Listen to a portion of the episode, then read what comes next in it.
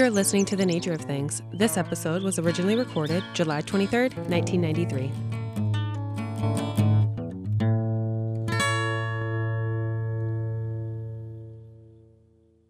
Well, they're at it again, those people who claim I dote on flowers and birds too much and give short shrift to the quadrupeds. That's true, probably. My defense is that many of the four footed clan are hard to find in the wild, except for those who know the sign. Bits of hair on barbed wire fences, footprints, nibbled twigs, disturbed pathways in the weeds, and yes, even scats, as we euphemistically label the droppings.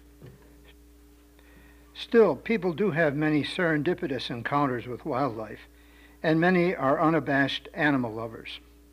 The lore and mystique that surrounds the secret lives of the mammals has proved a literary bonanza for people like uh, Ernest Thompson Seton, Thornton Burgess, and Joel Chandler Harris. I went to school to each of these writers, urged on by my mother, who loved both nature and literature. It didn't take me long, however, to discover that there was quite a gap between the actual and the charming, wise fables of Uncle Remus, or the fact fancy gossip of Jenny Wren. Reading Seton, a tradition for Boy Scouts of my day, led me to Olaus Murie, John Burroughs, John Muir, and Henry David Thoreau, kind of graduation that helped me to gain perspective on the myths and the mystique.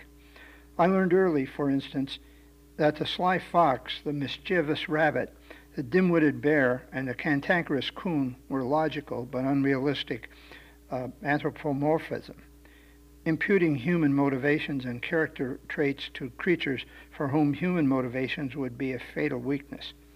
How should we look at mammals and their lifestyles? First, I think we should see them as role players, bent on fulfilling their own destinies, without guile and therefore without judgment or moral turpitude.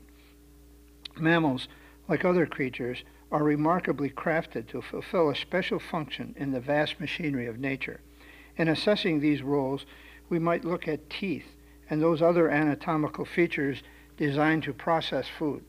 Teeth, jaw attachment, and digestive system combine to require the weasels, or the cats for instance, to restrict their diets to meat.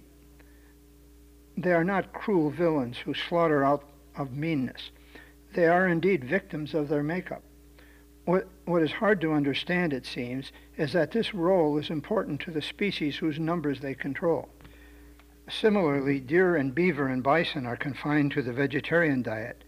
Their dentition is designed for nipping, grinding, and crushing, and their complicated digestive tracts designed for retention and reduction of hard to digest plant materials.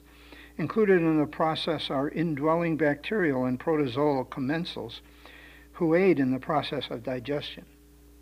Many mammals are capable of processing a broader spectrum of food.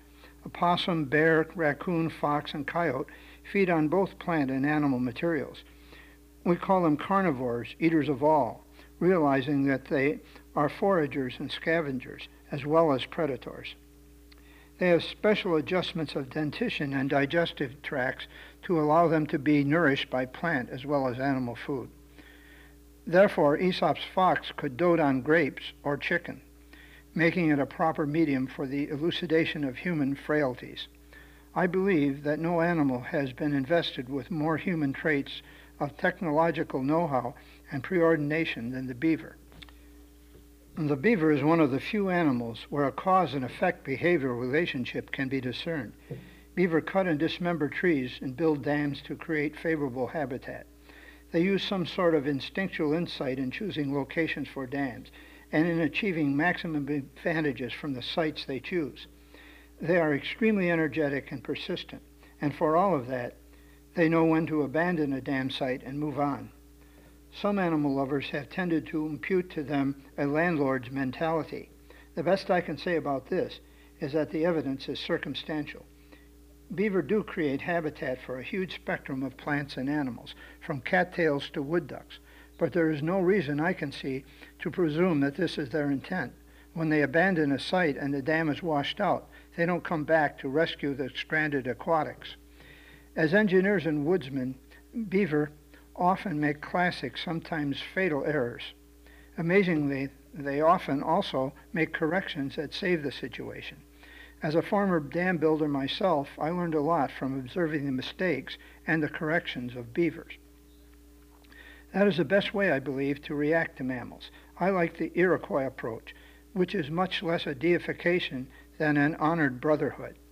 They revere wildlife for what it can contribute and teach, not simply for the human traits with which they can endow them. Well, that's all I have for today. This is John Weeks saying thanks for listening. Tune in next week and keep it natural.